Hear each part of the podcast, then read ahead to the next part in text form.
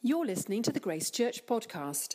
For more information, visit www.gracechurchuk.org or visit our Facebook page by searching Grace Church UK. Talk about God saving his people. That is the title of the, of the uh, talk today. And um, you'll notice it says his story. His story, God saving his people because it is his story.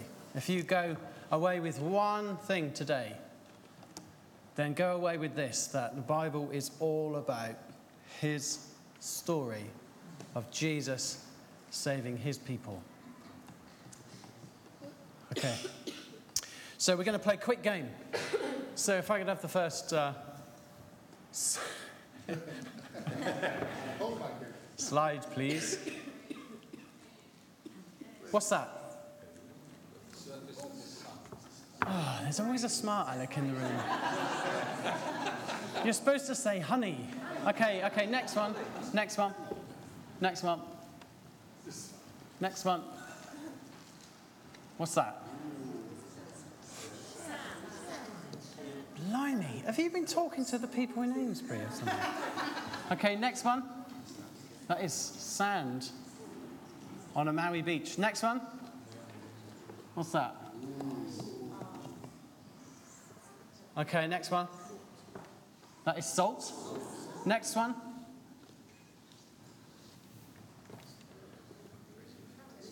A leaf? No. Uh, next one. That is a dragonfly wing. Next one. What's that? Okay, next one. That's Eustace's neck. and there they are, having a good time, Kevin and Simon, having a good time. Okay, next one. So it's hard to grasp what you're, what you're looking at, although some of us are, are better than others. It's hard to grasp what you're looking at when you look really close up. And when we read the Bible, sometimes you can be, you know, you hear the preacher say something like, Oh, you, you, you remember when Gideon went to, and you go, Who's that? And you think, I have no idea who that is, where he came from, or what he did. And so sometimes it's good to stand back and get the overall view. That's what we're doing today. I'm going to try and attempt to sum up the Bible in 35 minutes. And here we go. So, um, but first, to uh, just to say, this is not an overview of the Bible, it's an overview of the story through the Bible. Okay? And so, some things to say first about, about the Bible. Um, uh, someone once called it basic instructions before leaving Earth, but can I suggest that's a bit more than that? And uh, the Bible is the most influential book ever, shaping most of the, mes- of the, of the Western world, and it's the best selling book. Still is. In 2 Timothy 3:16 it says all scripture is, is God breathed or inspired. It's literally breathed out by God, but he didn't write it. It was written by 40 different authors over a, a period of about 1,500 years. And it's not a book, it's a library. It's 66 books, 39 in the Old Testament, 27 in the New. And the word holy is called a holy Bible. The word holy means special or sacred. So the Old Testament focuses on the nation of Israel, and the New Testament focuses on the hero, Jesus Christ. I hope that's not me. But it's also made up. Is that still working?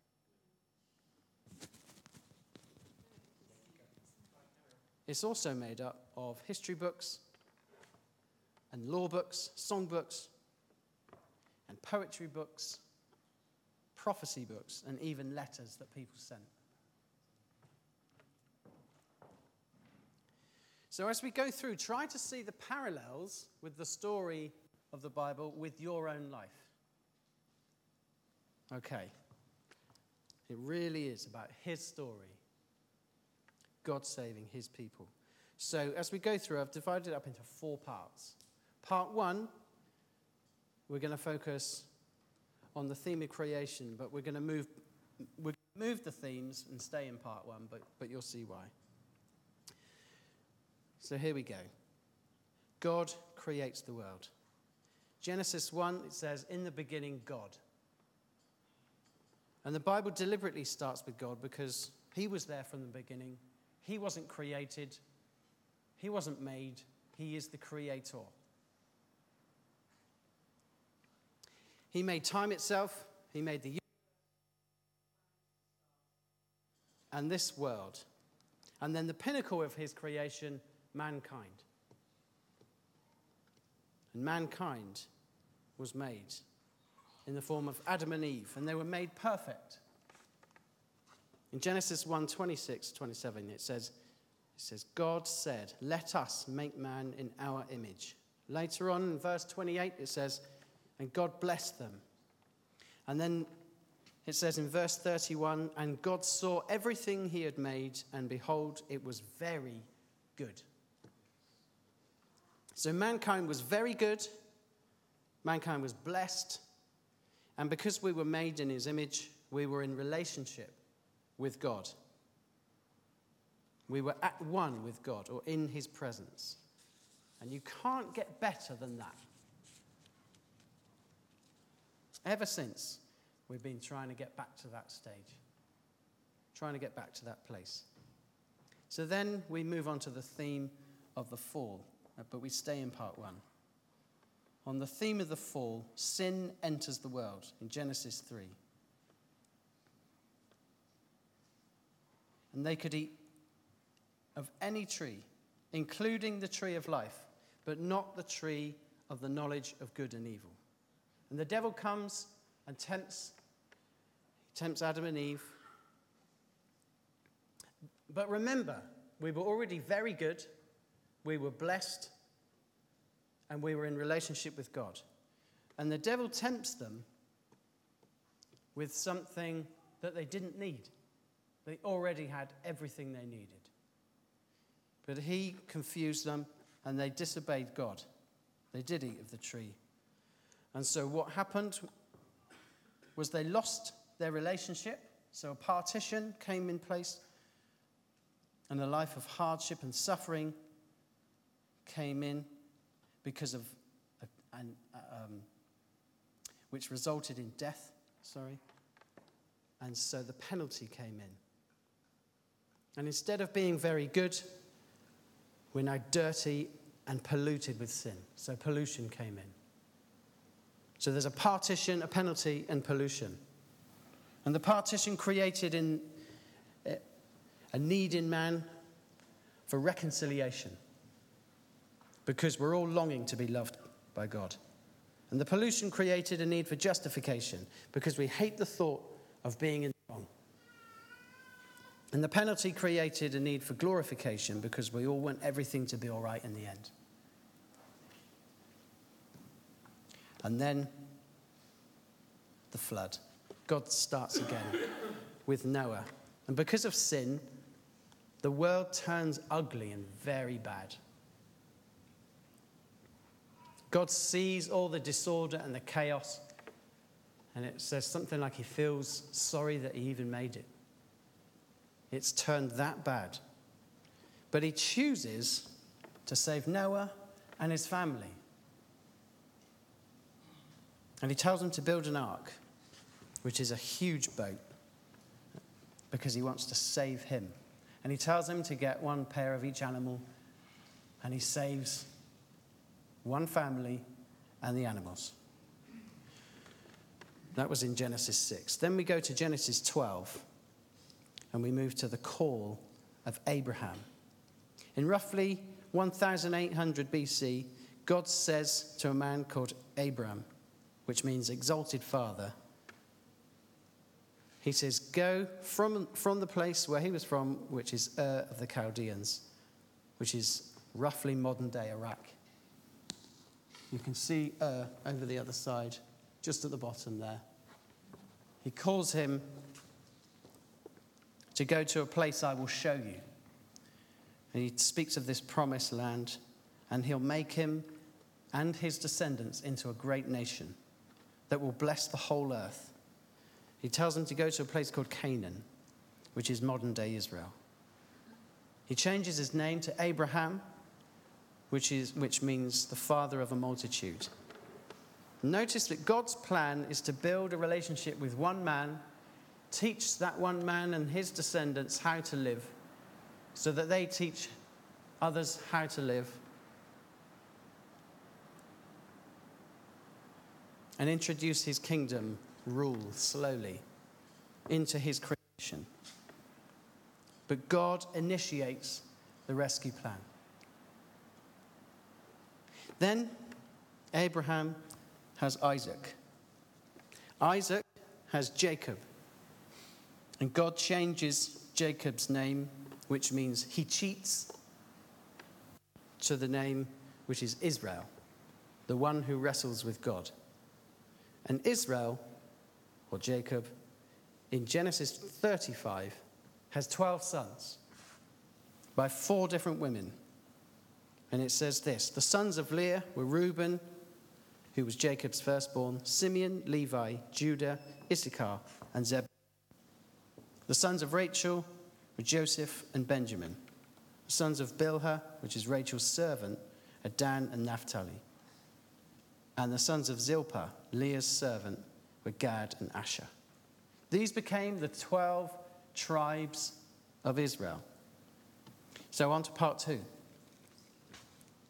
Enter Joseph. He's one of the sons, one of the tribes. And now we're into Genesis 37. And because Jacob favored Joseph over his other sons, they were jealous of him. So eventually they sold him to traders. But this was all part of God's bigger plan because the traders then went to Egypt. But Joseph ended up having a, a terrible kind of life in prison for something he didn't do, but ended up as ruler of Egypt, second only to the Pharaoh. Again, all part of God's bigger plan. But famine came at that time. And so the whole of Israel, which were 70 people, had to move to Egypt. And this was all part of the plan as well. So they went over to see Joseph.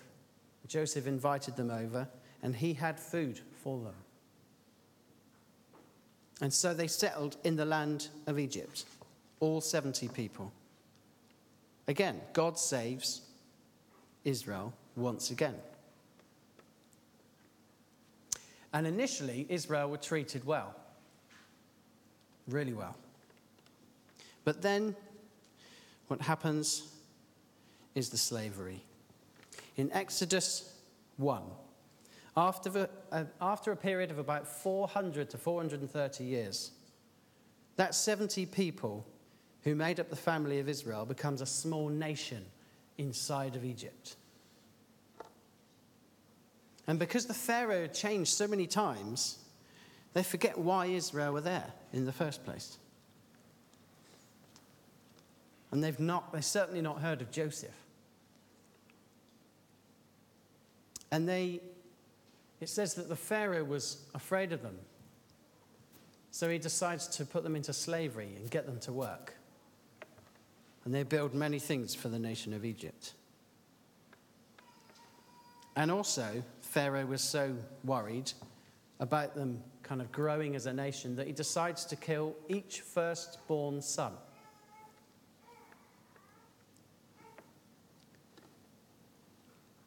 But at this time, God hears the nation of Israel crying out because they're in slavery. So God raises up a leader called Moses. And as a baby, who was just about to be killed by the Pharaoh, as a baby, his mother, he's from the tribe of Levi, his mother put him into a basket. Hence where we get the word Moses basket from.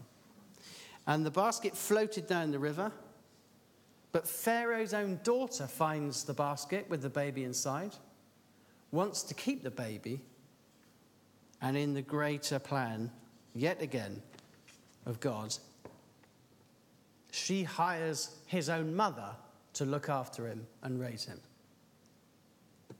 Uh, it's just amazing. So, as an older man, God calls Moses to lead the people of Israel out of slavery and into the new promised land. Moses, by the way, goes on to write the first five books of the Bible. So then we get to the Exodus, which is in the book of Exodus, chapter 7, where we, it talks about the 10 plagues. Because, because Israel has a problem. They're in slavery. How do they get out? So Israel, uh, sorry, so Moses goes to the Pharaoh and says, Let my people go. And initially, he's so resistant, it takes 10 plagues to change his mind. In the end, he says, Okay, go. You can go. So Pharaoh lets them go. And by now, Israel, it's estimated that they were the size of 2.4 million people, including women and children. We have a small nation now who need to leave. And they literally leave overnight.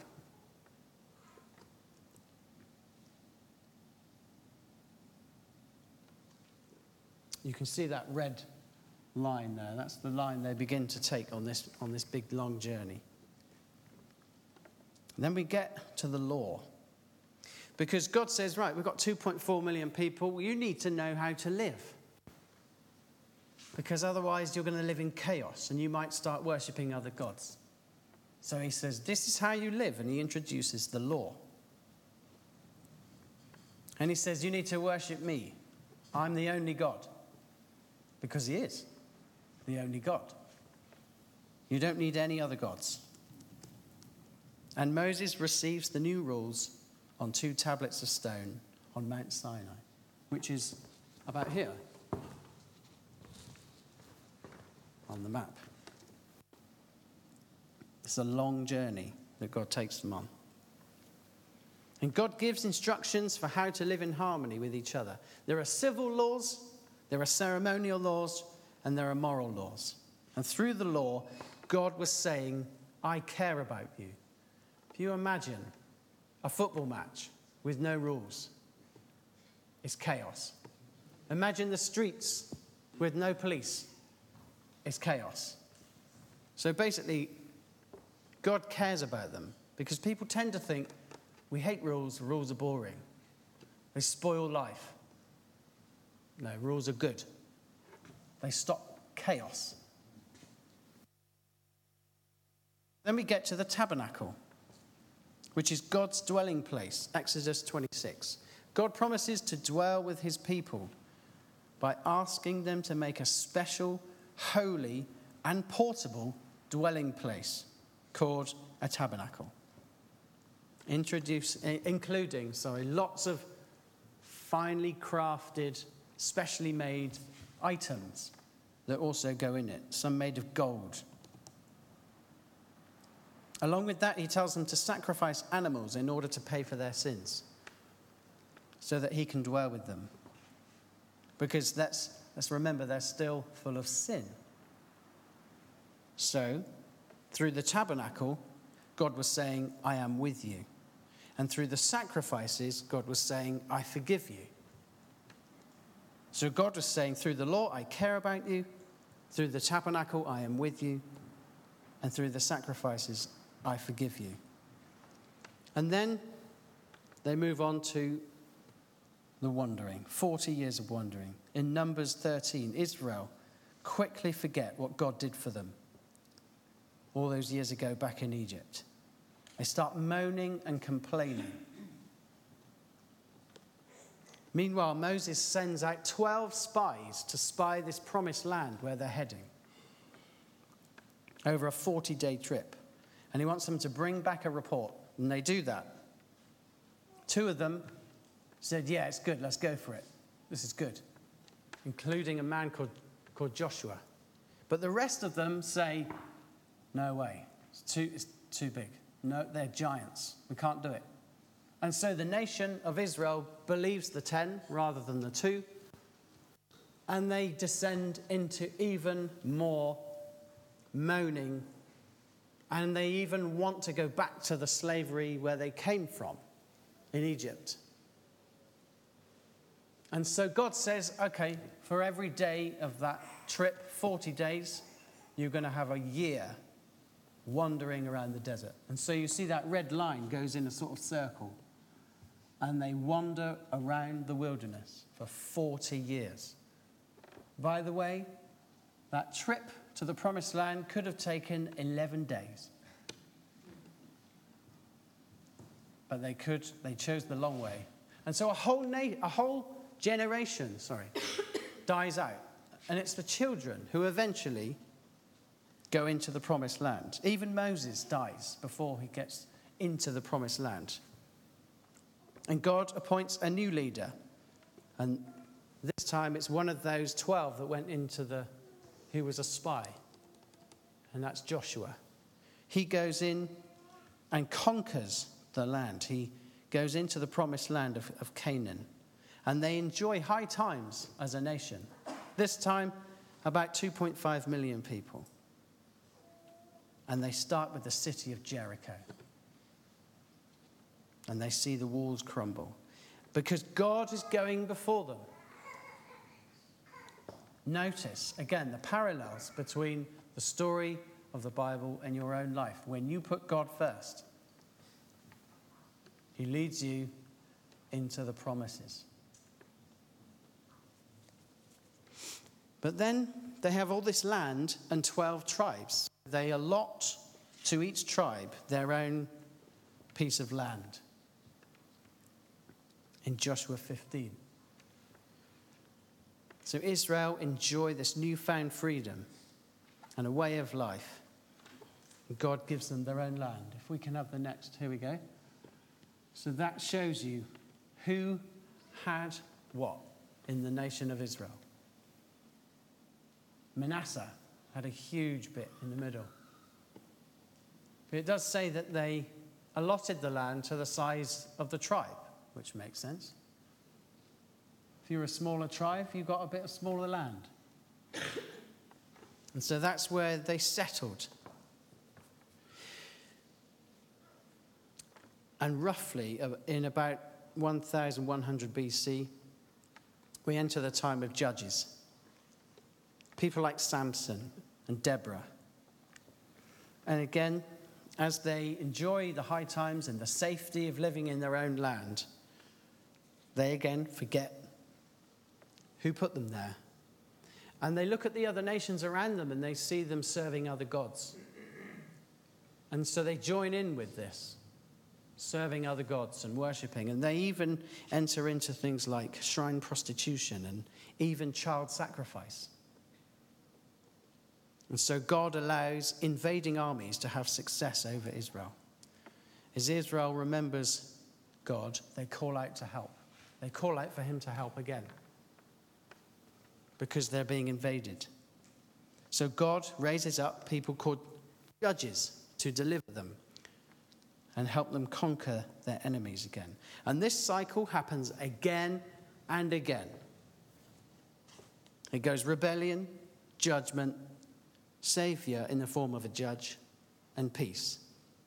And it goes around and around. And the last judge in Israel was Samuel.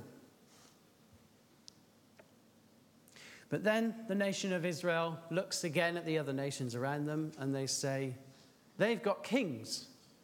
We want a king. So Samuel says, Okay, you can have a king. And so they appoint Saul, who was head and shoulders above everyone else. And Saul, he initially starts out well. But then he kind of starts to live his own life and moves away from the leading of God, starts listening to other people instead of, of the prophets around him who were God's mouthpiece and they end up in trouble. Eventually, God then gives them another king in the form of David. But he's a shepherd boy. a young boy who looks after sheep, not who you would immediately go after in this world. But it does say that he had a heart for God. He, his heart, he was a man after God's own heart. And he leads the nation of Israel to new heights. They beat back their enemies, they conquer new land. And he was from the tribe of Judah.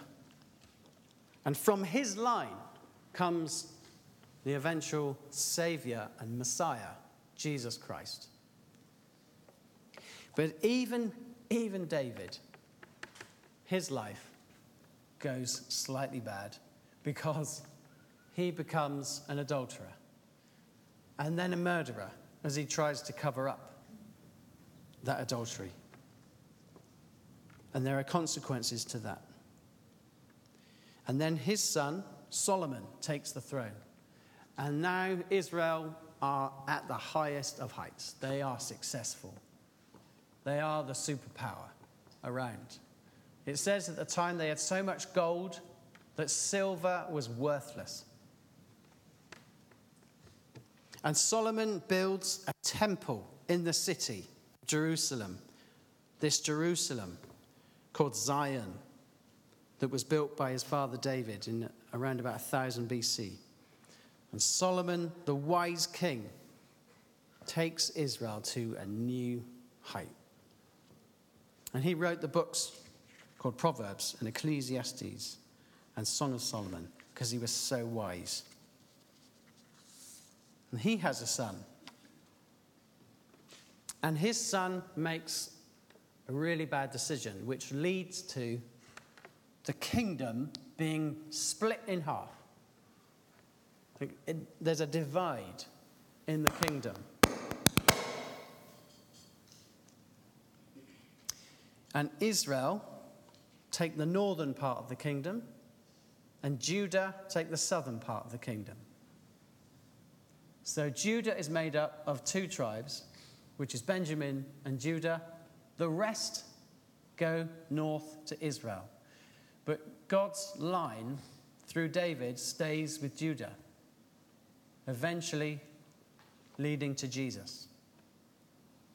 And so the nation of it, or, or the the, half, the half of Israel, which is of it, um, in the which is the kingdom, uh, uh, the northern kingdom of, uh, of Israel, sorry, they start to descend into more chaos first.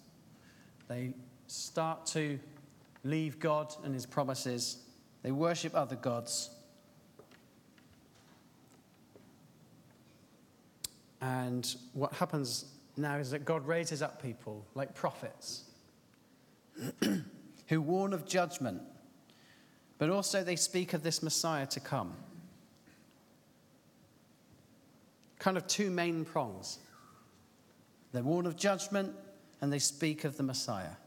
People like Hosea, Elijah, Amos, they spoke to the northern kingdom.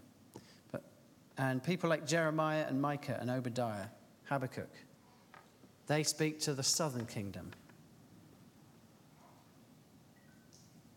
And then what happens is the northern kingdom just get over, overthrown, overtaken, invaded by, by the Assyrians. And it's a long time later, that was in 930 BC, but in 597 uh, BC. Then the southern kingdom gets taken over by Nebuchadnezzar, who's the king of Babylon. Ironically, Babylon is where the Chaldeans live. The Chaldeans is where Abraham was called from all those years ago. Ur of the Chaldeans. And we've got him on the phone now.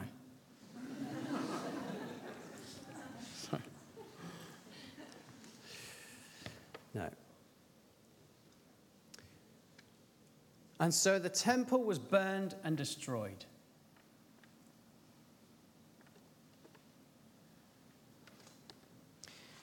And the people are taken off into exile. The whole of the southern kingdom has to go to Babylon, where they live for, for 70 years.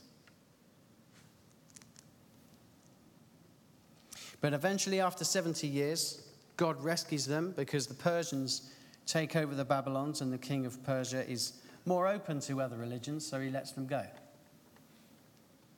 But that was even part of God's greater plan because they've kind of served their time, if you like, their sort of discipline, and they come, and he allows them to come back to the promised land. And Nehemiah leads the, the kind of uh, he leads the building of, of the new walls in Jerusalem. They start to build the capital again. But then we have a period of about 400 years of silence. The story goes dark, quiet.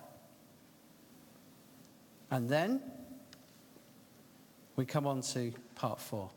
The theme of redemption starts. Jesus is born. Jesus who lives a perfect life, who is God with us. He dies the perfect death. He's sacrificed on a cross in the books of Matthew, Mark, Luke, and John. Jesus was born to a, a virgin.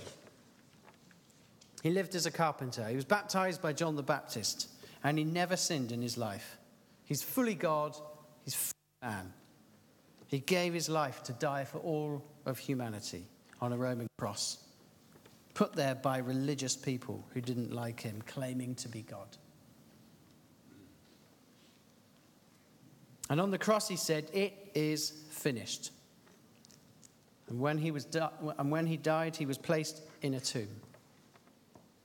And he was the promised Messiah that Isaiah the prophet spoke about years before. And then comes the resurrection and the ascension. Again, in the books of Matthew, Mark, Luke, and John, all the Gospels report that Jesus rose from death. And this was seen by over 500 people. And before their eyes, he ascends into heaven. And because he did, we can too. So Jesus deals with mankind's need for reconciliation through his love, which has broken down the partition with God. The need for justification has been dealt with by making us righteous by faith, which cleanses us from the pollution of sin. And the need for glorification has been dealt with by Jesus paying the penalty on the cross for us, therefore giving us hope until that day comes. Therefore, the gospel has three main parts faith, hope, and love. Then comes the Holy Spirit, the early church, the book of Acts, the day of Pentecost. And the book of Acts is where the church grows. They start preaching about what Jesus has done. And on the first day, they see 3,000 people saved and added to the church because they're empowered by the Holy Spirit.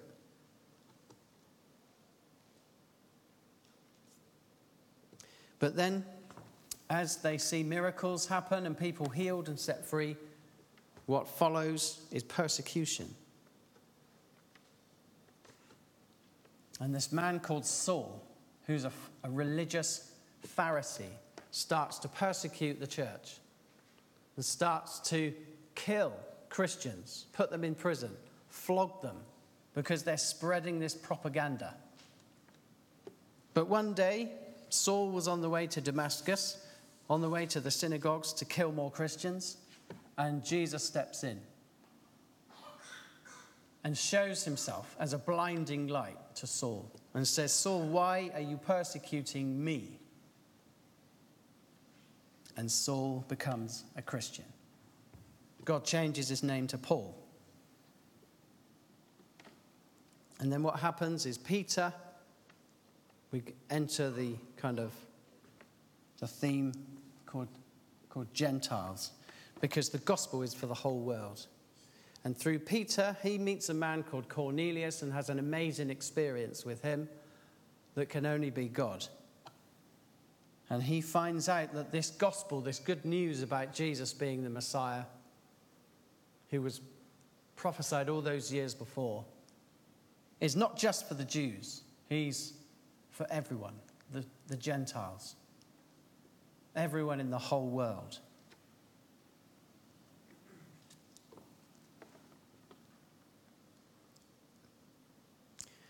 And then Paul takes this gospel onto mission trips, three huge mission trips. He begins to embark on three long and dangerous trips, traveling thousands of miles to reach people far and wide, armed with the good news of Jesus. He visits places such as modern day Cyprus, Turkey, Greece, Malta, and Italy, planting churches and appointing elders. But even he comes into some persecution and he's thrown into prison. But in order to back up his visits, he can't keep going to help these people and these new Christians and new churches, so he writes them letters. And these letters are basically instructions for Christian living. Books like Romans, 1 and 2 Corinthians, Galatians, Ephesians. But not just whole groups of churches, but individuals as well. People like Timothy, where we get the books 1 and 2 Timothy. And gives them instructions in the form of a letter. And then we get to the theme of restoration. And the last book in the Bible, which is the book of Revelation, John's vision. This was written in about 90 AD the last book of the Bible, is where John sees the restoration of everything. God allowed John to see what was on the other side of death. He saw Jesus on his throne and multitudes of people worshipping him. He sees a new heaven, a new earth, no more pain, no more death, no more sickness, no more suffering, or anything bad. Only people in paradise for all eternity at one with God. So now we know the end of the story. We can live as citizens of heaven. We can play our part in seeking his kingdom come on earth by reaching people with the same good news of Jesus Christ. Thank you for listening to the Grace Church podcast. For more information, visit www.gracechurchuk.org.